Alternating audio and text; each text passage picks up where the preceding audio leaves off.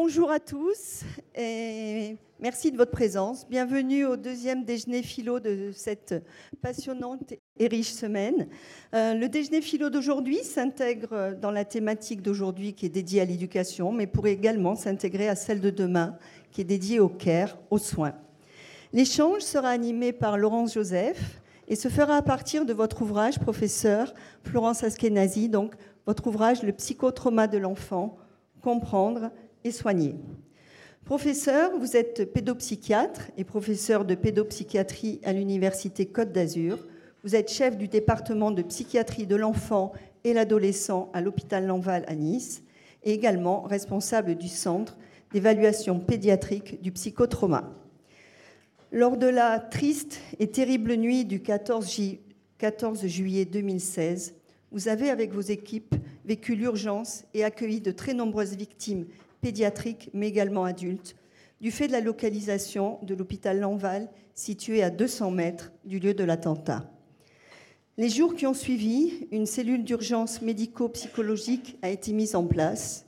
Et par la suite, et je pense que c'est la première fois, mais je crois que vous allez en parler tout à l'heure, la première fois qu'un tel lieu a été créé après un attentat, le Centre d'évaluation pédiatrique du psychotraumatisme, dont vous avez la responsabilité depuis 2018, a été créé.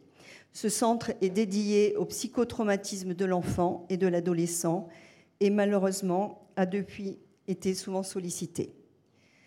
Riche de vos expériences, vous avez écrit cet ouvrage, Le psychotrauma de l'enfant, comprendre et soigner.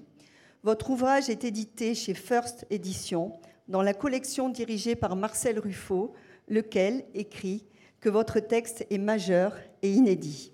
En effet, votre livre fait le point sur les études du psychotrauma dans le monde entier, décrit les symptômes et le développement des troubles observés et apporte des réponses thérapeutiques.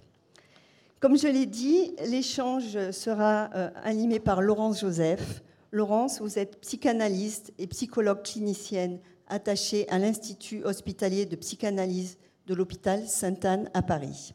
Vous avez également créé et vous dirigez la collection Psychanalyse aux éditions Hermann. En 2021, vous avez écrit un ouvrage, La chute de l'intime, la mélancolisation du discours aux éditions Hermann. Et enfin, vous écrivez également dans la presse, et je peux vous renvoyer à un article paru la semaine dernière dans Libération qui traite effectivement du sujet de l'éducation. Mesdames, merci. Je vous cède la parole et ajoute qu'à l'issue, il y aura une séance de dédicace pour les personnes qui le souhaitent. Merci.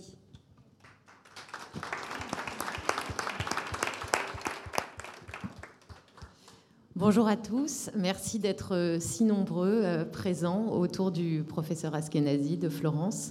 Quelques mots avant de lui poser évidemment plusieurs questions pour rentrer dans cet ouvrage très riche je voudrais rappeler que si on, publie un livre sur le psychotrauma, c'est une manière d'entrer dans un espace éthique, c'est-à-dire un espace où on va chercher, par l'écriture, par la réponse, par les lieux de soins, on va développer tout ça ensemble, à créer une réponse éthique par rapport à la mise en vulnérabilité, par rapport à la barbarie et par rapport à l'agression des plus faibles et de l'innocence. Donc je, propose qu'on place cette rencontre sur ce sol-là euh, de l'éthique et de la réponse du côté du soin.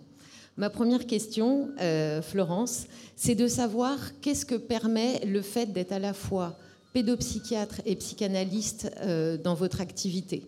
Pour ceux qui nous écoutent, psychologue, pédopsychiatre, psychanalyste, c'est pas toujours des choses très définies. Et j'aimerais que vous puissiez nous, parler de cela, de ce lien entre les deux.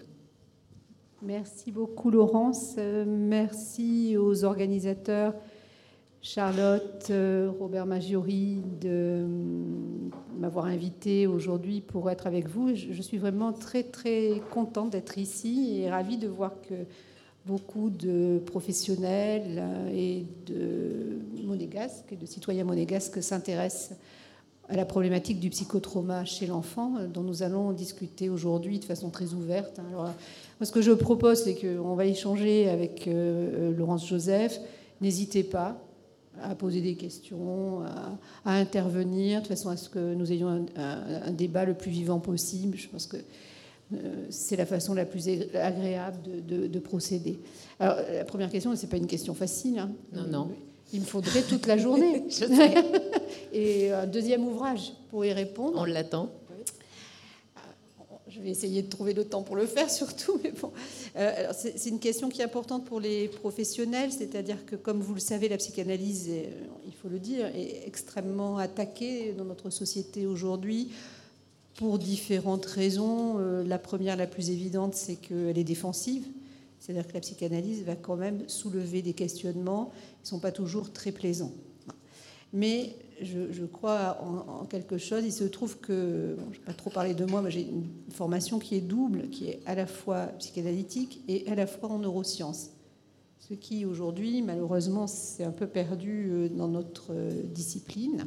Des gens choisissant l'une ou l'autre et affrontant l'une contre l'autre.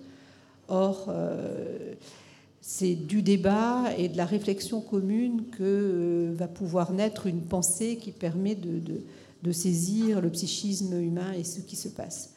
Donc, et pour rester sur le terrain, puisque je suis quand même aussi une femme de terrain, j'utilise tous les jours la psychanalyse et ou les neurosciences dans ma façon de penser le patient, dans ma façon d'enseigner avec les étudiants. La formation analytique, je ne peux pas la simplifier en trois mots, mais disons que c'est euh, tenter de comprendre ce qui de l'inconscient euh, va venir euh, teinter l'histoire du patient ou ses symptômes, y trouver du sens parfois parce que dans ce qui se passe aujourd'hui, on ne trouve pas toujours une signification à, ce que le, patient euh, donne comme symptômes. Et les neurosciences, de notre côté, vont apporter une compréhension d'un autre niveau sur lequel nous allons pouvoir aussi intervenir. Parce que qu'est-ce qui va compter C'est quelle réponse thérapeutique nous allons proposer aux patients. Voilà. Je ne sais pas si c'est clair pour vous, mais n'hésitez pas à me poser une question là-dessus. Hein. Ce que, ce que, vous mettez en valeur là, Florence, justement, c'est ce double lien. Quand on est face à un symptôme d'un patient, qu'est-ce qu'on va pouvoir voir? C'est-à-dire d'un point de vue phénoménologique, comment se présente le patient, qu'est-ce qu'il dit, et comment la psychanalyse aussi va nous permettre de relier notre observation à des concepts qui peuvent justement euh, nous, brancher sur toute une arborescence, en fait, dans notre réflexion de clinicien. Alors justement, puisqu'on est, et c'est une très bonne chose sur le terrain, sur le terrain de la clinique, j'aimerais, j'aimerais que vous puissiez nous dire, puisqu'on va y passer le déjeuner, mais qu'est-ce que le psychotrauma? Qu'est-ce que, voilà, à quoi ce mot renvoie, son histoire, son histoire dans la psychiatrie et le psychotrauma de l'enfant? Parce qu'il n'a pas eu ses lettres de noblesse tout de suite. La spécificité de l'enfance dans le psychotrauma, a mis du temps à être acquis et ça, je crois que vous pouvez nous l'expliquer. Alors, c'est certainement pas pour rien. Hein. Ça a mis tellement de temps à être acquis et ça ne l'est toujours pas, en tous les cas dans notre pays. L'histoire du trauma, eh bien pour, pour, revenir à la question précédente, euh, revenons au départ de la, psychiatrie de l'enfant et de l'adolescent. Et euh, pour ceux que ça intéresse, je renvoie un livre qui est pas mal fait. Euh, je crois aux éditions Masson, de Nicole Kathleen sur l'histoire de la pédopsychiatrie en France. La pédopsychiatrie, elle s'est fondée en France, hein, pas, en Grande-Bretagne, mais en France, elle s'est fondée sur, d'un côté, alors ça ne va pas plaire à tout le monde ce que je vais dire, mais c'est quand même la vérité, la défectologie, et de l'autre côté, la délinquance. Et à partir de ça, le traumatisme, d'une certaine façon, n'a pas été entendu il s'agissait de comprendre les enfants, soit parce que ça tirait du côté du handicap, soit parce que ça tirait du côté des conduites antisociales. Alors, par ailleurs, euh, les Britanniques, euh, je pense surtout à Anna Freud Center, un peu moins la Tavistock à Londres. Hein. vous savez qu'il y a deux grandes institutions, plus le Mosley euh, où euh, siégeaient ben, les, psychanalystes qui avaient fui euh, l'Europe centrale, y compris la France en raison de, la Seconde Guerre mondiale, ont développé quand même toute une thématique autour du trauma. Parce qu'ils ont été, il y a deux grands psychanalystes et pédopsychiatres et pédiatres, un qui s'appelle Winnicott qui était pédiatre et l'autre qui s'appelle John Bowlby John Bowlby, euh, qui était pédopsychiatre, qui ont été tous les deux envoyés comme experts par le gouvernement britannique pour étudier les enfants qui étaient séparés de leurs parents pendant le Blitz, les bombardements sur Londres. Et c'est à partir de là, on peut dire, c'est la naissance de la clinique du psychotrauma pédiatrique ou du traumatisme pédiatrique et de sa compréhension. Alors il y a des textes qui sont passionnants là-dessus. Alors pendant qu'en France, on s'en préoccupait très très peu. Et puis il y a eu quand même euh, euh, beaucoup de difficultés à parler aussi des traumatismes de l'intime. Là, je vous parle des traumatismes collectifs. Il y a aussi la problématique du traumatisme de l'intime chez l'enfant. Là, il a fallu attendre de très nombreuses années en France pour que la parole se libère autour de tout cela.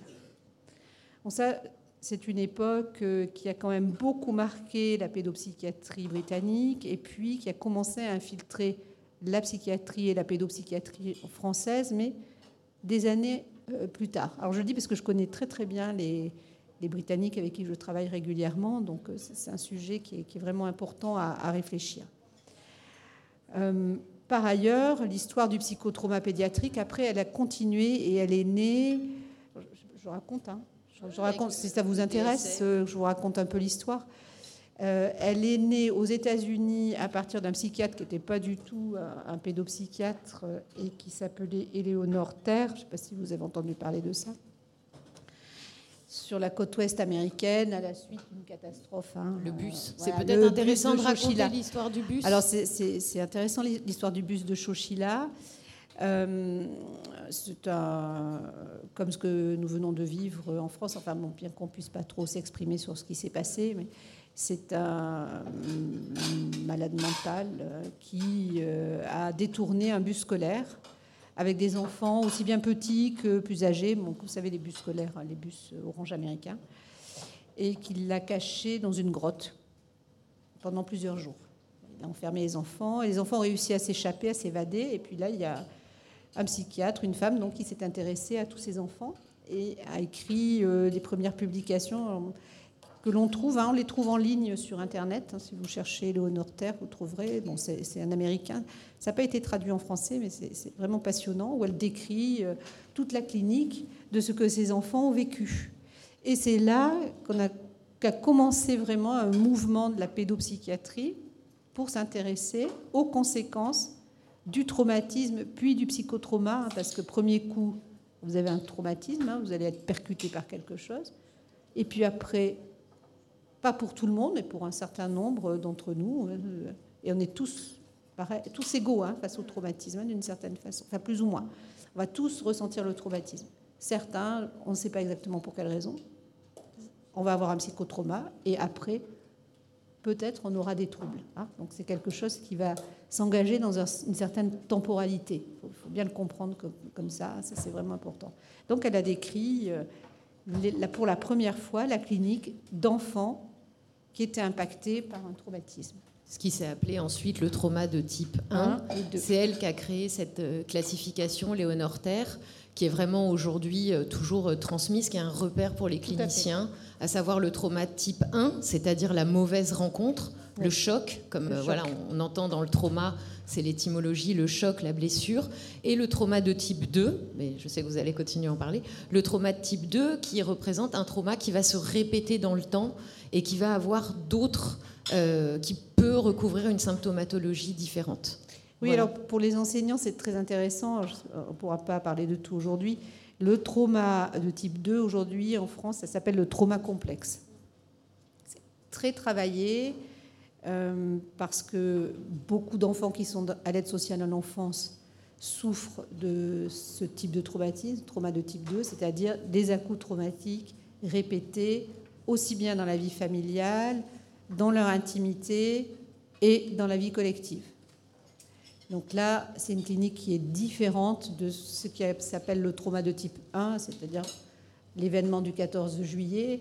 Seulement aujourd'hui, euh, notre société se complexifie puisque un trauma de type 1, et on a vu beaucoup de patients comme cela, risque de rencontrer, on va en discuter, hein, d'autres traumas de type 1 qui finalement, donc on, a des traumas complexes qui commencent à s'organiser sur euh, des traumatismes. Sur le sol de la contingence, en fait, sur ça, C'est quand même euh, une nouveauté. Hein.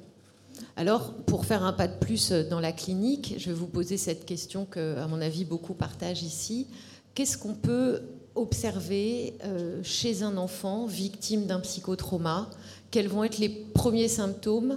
Euh, qui vont apparaître ou justement ceux en négatif, c'est-à-dire ceux qu'on ne va pas forcément voir lors de la consultation, mais dont on suppose leur existence Voilà, le visible et l'invisible de la clinique. Alors, tout d'abord, euh, on, ne peut pas aborder un enfant petit de la même façon qu'un enfant d'âge moyen et un adolescent. Alors, comme je, crois qu'il y a une majorité d'enseignants aujourd'hui, parler de ce qui va vous intéresser, de ce que vous allez voir, vous. L'enfant, euh, d'abord les enfants sont tous différents. Ils sont tous singuliers, mais il y a des grandes lignes que l'on retrouve et qui vont nous servir de repères. Je dirais que pour certains, ça va passer par des capacités de verbalisation, des inquiétudes, des questions qu'ils vont poser. Finalement, c'est peut-être vers ces enfants-là que nous aurons le moins d'inquiétude, parce qu'ils sont en mesure de dire quelque chose de ce qu'ils ont vécu. Pour d'autres, on va avoir des expressions plus comportementales. Vous allez avoir des enfants qui vont s'agiter, des enfants qui auront des difficultés à se concentrer, des enfants qui vont avoir leurs résultats scolaires fléchir soudainement dans les suites du traumatisme. Alors ça, nous avons retrouvé, euh, je ne voudrais pas vous dire un, chiffre faux, mais plus de 5, entre 40 et 50% de troubles déficitaires de l'attention avec hyperactivité dans les suites des enfants qui ont été impactés par le 14 juillet. Ça, ça interroge. Donc ça, les enseignants, vous, serez, vous pouvez être confrontés à des enfants qui présentent ce type de difficultés. Il y a aussi des... Chez le plus petit, les expressions sont beaucoup plus euh, sensorielles.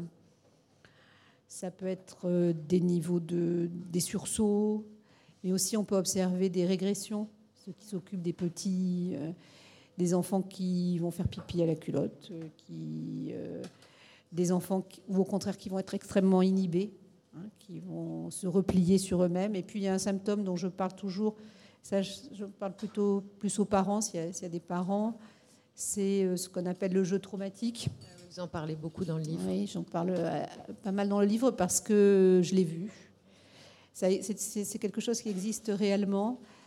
Je crois que là, les adultes, nous avons euh, un rôle à jouer.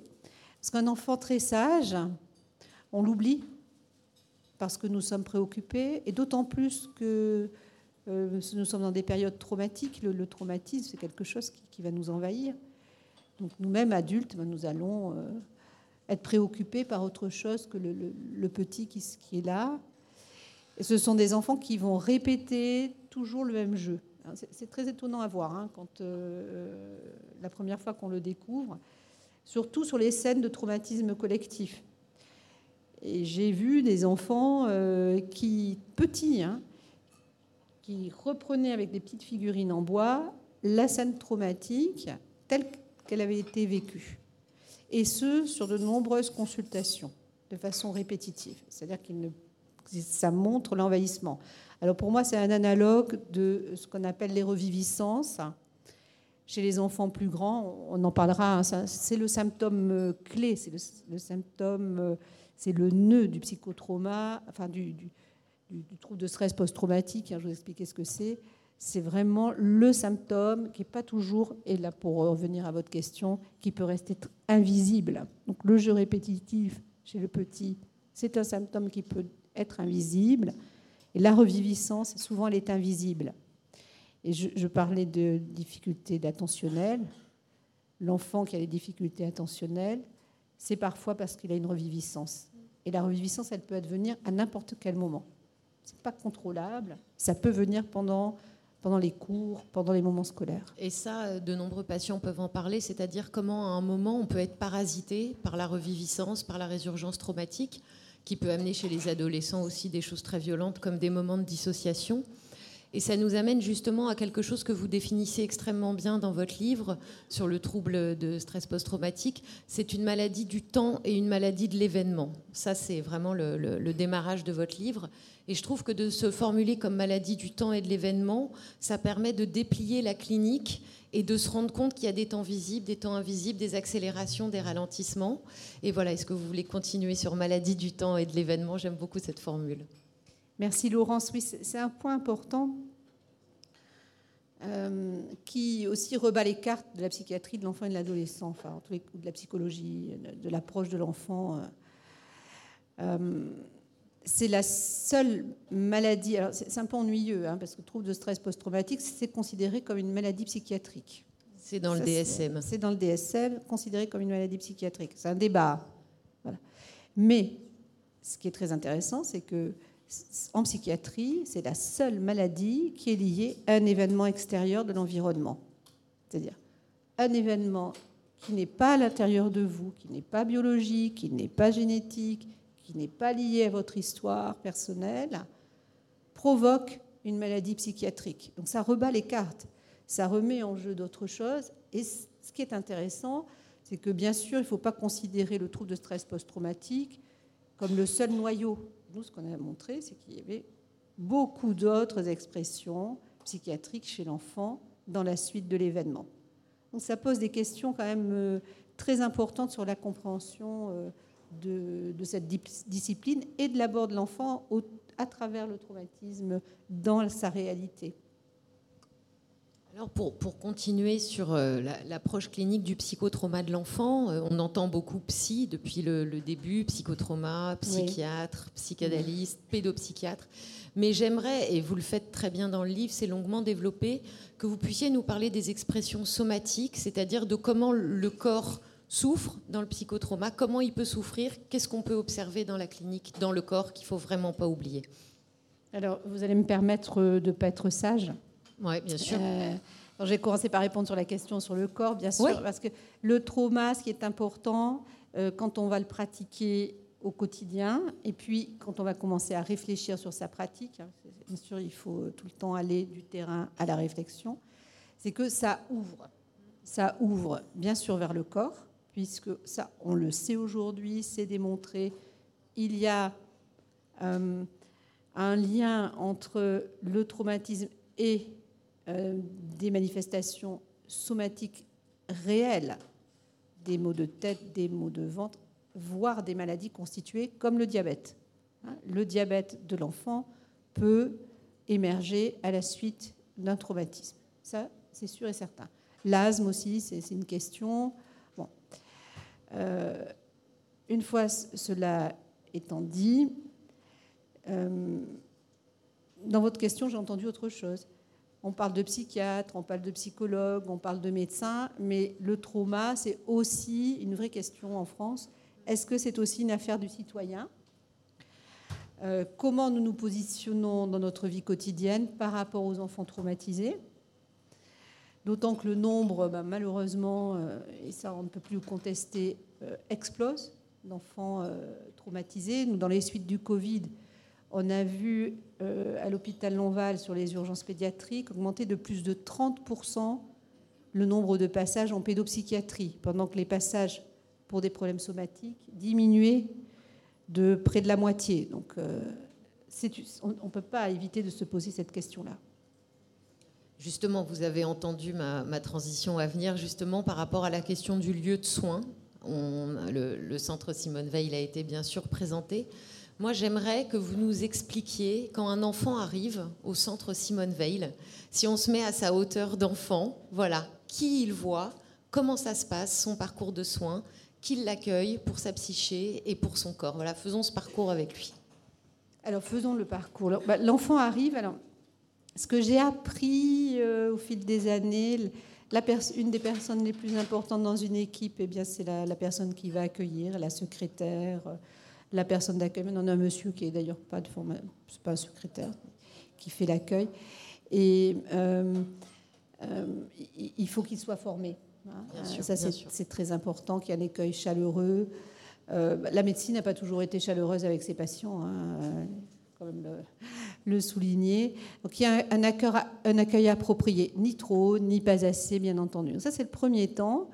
On a une salle d'attente ratée, malheureusement, toute petite, mais bon, essayer d'en faire quelque chose d'un peu sympathique. Et puis on a mis en place une, salle euh, euh, nouvelle technologie avec, bon, ça je, vous expliquerai, avec euh, un inner garden, un, système en 3D de relaxation qui permet, si les enfants sont très angoissés, ou les parents, hein, parce que c'est quand même très inquiétant de venir à une consultation.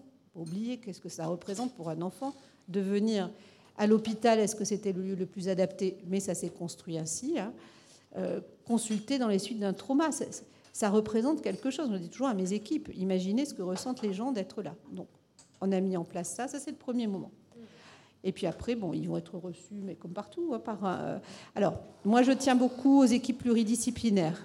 Donc, euh, ça, c'est la pédopsie est fondée là-dessus. C'est pas encore suffisant. Il faudrait même aller sur encore plus de pluridisciplinarité. Mais ça peut être un psychologue, un psychomotricien, un médecin. Donc, un premier temps de rencontre. Toujours aux gens, venez, on va faire connaissance. Hein. on va faire connaissance. Et ensuite, alors, de façon plus systématisée, ça, ça a été, euh, je peux vous le dire, très critiqué. On pourra en débattre à ce que j'ai voulu mettre en place. Les enfants, on les rencontre et après, il y a une autre équipe qui va faire des évaluations systématiques. Donc vous le verrez pour ceux qui liront le, livre, euh, j'explique pour quelles raisons et comment il faut utiliser. Euh, je fais une parenthèse, la psychiatrie américaine adulte et même pédiatrique aujourd'hui, malheureusement, n'utilise plus que questionnaire médicaments, ou plutôt TCC, parce que les guidelines, c'est questionnaire TCC, et si, vous savez ce que c'est TCC, thérapie cognitivo-comportementale, et si besoin, médicaments associés. Alors nous, on ne fonctionne pas comme ça, on l'a adapté à la française, c'est-à-dire qu'on a maillé le regard évaluateur et le regard subjectif pour essayer d'avoir euh, euh, une idée la plus juste possible des difficultés de l'enfant et qu'est-ce qu'on va lui proposer. Après, moi je dis toujours quelque chose que j'ai appliqué à Winnicott, que vous pouvez retrouver dans la consultation thérapeutique. je, je, vous invite à lire ce livre, il est vraiment aisé de lecture. Un enfant n'a pas vocation à consulter à l'hôpital ou à venir voir un pédopsychiatre. Ça, ça, je dis toujours, il vient deux, trois fois, et puis après, il repart chez lui si euh, ce n'est pas nécessaire. Mais malheureusement, il y a un nombre d'enfants pour lesquels on, va être extrêmement utile. Et là, eh bien, nous avons des réunions de concertation tous ensemble en fonction des symptômes pour indiquer les différents types de thérapies. Et ça, euh, c'est très intégratif. Hein, mon équipe, euh, pas toutes, parce qu'on n'a pas quand même suffisamment de moyens, hein, mais la plupart des thérapies validées chez l'enfant pour le trauma sont représentées dans le centre. C'est-à-dire ce qu'on appelle l'EMDR, vous savez, Live Movement. Euh, je ne me souviens plus, le DR, bon, c'est pas grave. qui est une thérapie qui a montré son efficacité chez l'adulte, pas encore chez l'enfant. En fait, c'est vraiment des thérapies qui marchent bien pour, dans l'induction de quelque chose. Après, sur le temps plus long, c'est discutable. Il y a des thérapies cognitivo-comportementales, il y a des thérapies euh, plutôt d'orientation psychodynamique, et il y a des thérapies de groupe. Je ne vais pas avoir le temps aujourd'hui de vous expliquer comment on les indique, euh, pour qui. Euh, la thérapie de groupe, ça marche très très bien chez l'enfant, chez l'adolescent, chez le tout petit aussi. On a fait des thérapies sensorielles euh, chez, le petit enfant. Dans le cas du trauma, c'est bien. On a aussi les parents. Hein, donc, euh, ça, il faut jamais oublier les parents. On peut leur proposer des entretiens ou des groupes. Hein. le, groupe parents, c'est moi qui l'anime. Euh, ils ont besoin d'être soutenus.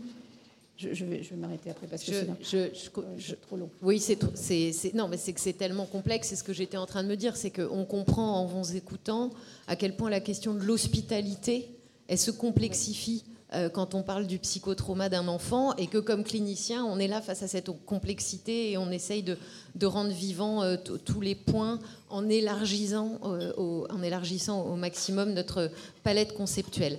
Alors j'ai une question, euh, on va passer à, une clinique, on va dire, euh, on a parlé des États-Unis, il y a certains pays, le Japon par exemple, qui sont très très précurseurs dans l'approche du psychotrauma.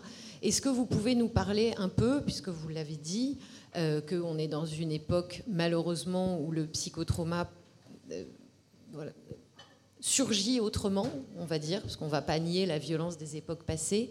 Comment ça se passe l'accès aux soins et les politiques justement qui sont mises en place par rapport au lieu euh, du post-traumatique. Voilà, qu'on ait une échelle un peu à l'échelle de la France. À l'échelle de la France, oui. De l'Europe, parce qu'après, on peut parler du, Japon. Euh, j'ai un chercheur qui revient du Japon où il a eu un, accueil absolument euh, formidable. Et effectivement, les Japonais et l'Europe du Nord travaillent beaucoup. La Norvège. Et de façon très étonnante, la Finlande aussi, sur la guerre en Ukraine, c'est pas tendu, alors que nous, bon, ah bon c'est euh, une, autre, une autre question. En Europe, euh, en France, En France, euh, la structuration du, du parc, de l'accès aux soins, mais pour les adultes, au psychotrauma, elle est assez récente. Elle date d'abord de l'attentat du RERB, de l'attentat du RERB à Saint-Michel. On pourra parler de Louis Croc comme voilà. figure. Et, donc avec Louis Croc, euh, Emmanueli et le président Chirac et François Urudetsky a été mis en place ce qu'on appelait les cellules d'urgence médico-psychologiques. Et ça, c'est unique en France. Il n'y a aucun pays au monde qui a ce type d'organisation, qui fait débat. Il faut savoir qu'elle fait débat dans le monde, parce qu'elle n'est pas validée, parce que y a aussi des jalousies.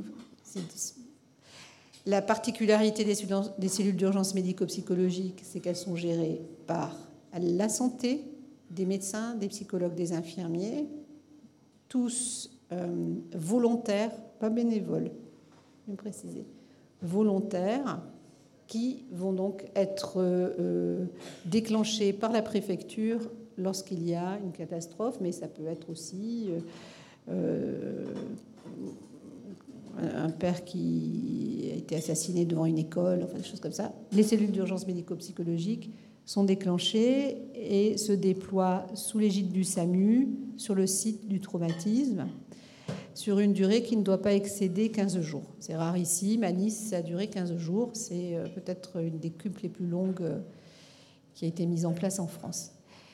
Et puis, il n'y avait rien pour le temps plus long ou même à moyen, moyen terme. C'est-à-dire qu'après, ben, c'était soit le tissu libéral, soit le tissu euh, de l'organisation de la psychiatrie euh, publique qui prenait le relais. Ce qui était quand même une vraie question. Depuis les attentats malheureux euh, de 2015 à Paris, 2016 à Nice, il y a eu une vraie volonté politique en France, puisqu'il y avait à l'époque un secrétariat d'État à l'aide aux victimes qui a disparu, maintenant c'est une délégation interministérielle, mis en place une structuration avec des centres psychotrauma. Donc il y a, je crois, 15 centres euh, régionaux psychotrauma en France, dont moi je dirige celui de PACA Corse il y en a à peu près un par région et un centre à Lille euh, de recherche euh, qui euh, chapeaute un petit peu l'ensemble des centres régionaux. Mais bon, ça c'est pour que vous sachiez comment ça se passe. la problématique de l'accès aux soins dans le trauma pour l'enfant, elle est fondamentale. C'est-à-dire que l'enfant, malheureusement, ne peut pas accéder par lui-même aux soins pour le psychotrauma il va devoir passer par ses parents ou par vous. Là, vous avez un, rôle très très important pour pouvoir aller vers les professionnels de santé. Et ça, c'est une question qui est non résolue à ce jour, hein, bien entendu. Donc, il dépend de, nous, adultes. Et puis, euh, il reste encore des tabous qui ne sont pas complètement levés, qui font que il n'est pas conduit vers les soins où les signes invisibles sont encore difficiles à repérer ou mal connus des professionnels de l'enfance. Il je, vois le temps, je me dis que dans dix minutes, même pas, j'ai une dernière question qui me tient beaucoup à cœur. à vous poser, Florence, autour d'un concept qui est celui de la vicariance, que vous allez nous expliquer, et qui pour moi fait le, comment dire, le lien entre ce qu'on peut vivre comme clinicien et, comme sujet. Voilà, c'est bien aussi de laisser cinq minutes euh, pour la question du soignant. C'est une question qu'on nous pose souvent comme clinicien. Comment vous faites? Comment tu fais euh, pour entendre ça toute la journée, signaler des violences, traiter les violences, organiser des lieux de soins? Et après, comment soi on fait? Et ce, ce, concept de vicariance est peut-être, je crois, pas assez connu et permet de penser l'individuel et le collectif il est valable pour les professionnels de la santé mentale, mais aussi pour tous les professionnels qui vont se confronter euh, au traumatisme, les professionnels de première ligne, dont il faut vraiment prendre soin. Vous, les enseignants, euh, mais aussi les professionnels des crèches, euh, voilà, tous les gens qui, en contact avec l'enfant, seront aussi malheureusement en contact avec leur traumatisme. La vicariance, euh, c'est très simple, c'est un concept qui a été euh, élaboré par deux psychologues, euh, deux dames américaines. Leur premier papier, je crois, 1978 de mémoire, où elles ont décrit cette clinique, c'est-à-dire que lorsque vous écoutez toute la journée, alors là, ça touche quand même beaucoup plus le professionnel de santé mentale, mais moi, je pense que ça va au-delà. Toute la journée des histoires traumatiques, vous allez vous-même ressentir les reviviscences. C'est-à-dire que si vous voyez toute la journée, alors que vous ne l'avez pas vécu, je veux dire, traumatisme du 14 juillet ou les attentats, enfin un autre, hein, les gens vous le racontent, vous racontent, vous racontent la scène. Parce que bon, il faut pas toujours faire verbaliser la scène, mais les gens quand même ont besoin de la verbaliser. Donc vous allez l'entendre. Eh bien, au bout de un certain temps, vous allez avoir, c'est vraiment un phénomène très particulier, une reviviscence, c'est-à-dire que vous-même, vous allez voir le film de ce qui s'est passé alors que vous n'y étiez pas. C'est-à-dire que vos patients vous l'ont transmis. Là, il y a un risque, il y a un risque de symptômes, de symptômes pour les professionnels, il faut les soigner. Donc, ce qui est préconisé, euh, c'est que les professionnels de santé ne travaillent pas en contact du trauma à temps plein, jamais. Pour les CUMP, c'est 48 heures. Hein, les, équipes doivent, tourner au bout de 48 heures. Et pour nous, euh, sur le, plus long terme, il vaut mieux avoir des professionnels qui sont à mi-temps. Mais ça, j'ai une très, très grande difficulté avec ça dans mon équipe. Hein. C'est très compliqué. Et une bonne façon pour revenir au début, à la psychanalyse, et voilà en quoi elle est extrêmement utile, c'est qu'un psychanalyste qui a l'écoute des difficultés qui viennent de l'extérieur va pouvoir venir ça peut être à l'école, ça peut être partout, hein, pour travailler avec les professionnels qui puissent exprimer leurs émotions, leurs ressentis par rapport à leurs patients, pour euh, travailler ces questions du risque de traumatisme vicariant, c'est fondamental. S'il n'y a pas d'équipe avec des supervisions, on va avoir des professionnels qui vont craquer, qui vont démissionner. Alors à l'Enval, bon, ça c'est une notoriété publique. Hein. Après le 14 juillet, équipe des urgences, 18 infirmières ont démissionné. 18, hein. c'est-à-dire plus de la moitié de l'équipe. Hein. Pourtant, on a fait des séances de débriefing, on a travaillé, mais euh, non-stop pour les soutenir. Hein. À un moment, c'est aussi porter l'impensable de l'autre, porter le traumatisme de l'autre. Et donc, il faut au maximum créer de, l'écoute, de la parole. Mais parfois, c'est bien aussi peut-être que cette démission, elle permet de, prendre un temps de repos et de repartir dans sa vie. On va vous remercier pour euh, ce moment passionnant et je vous invite, si vous le souhaitez, bien évidemment, à pouvoir accueillir l'ouvrage et être dédicacé par le professeur. Merci beaucoup.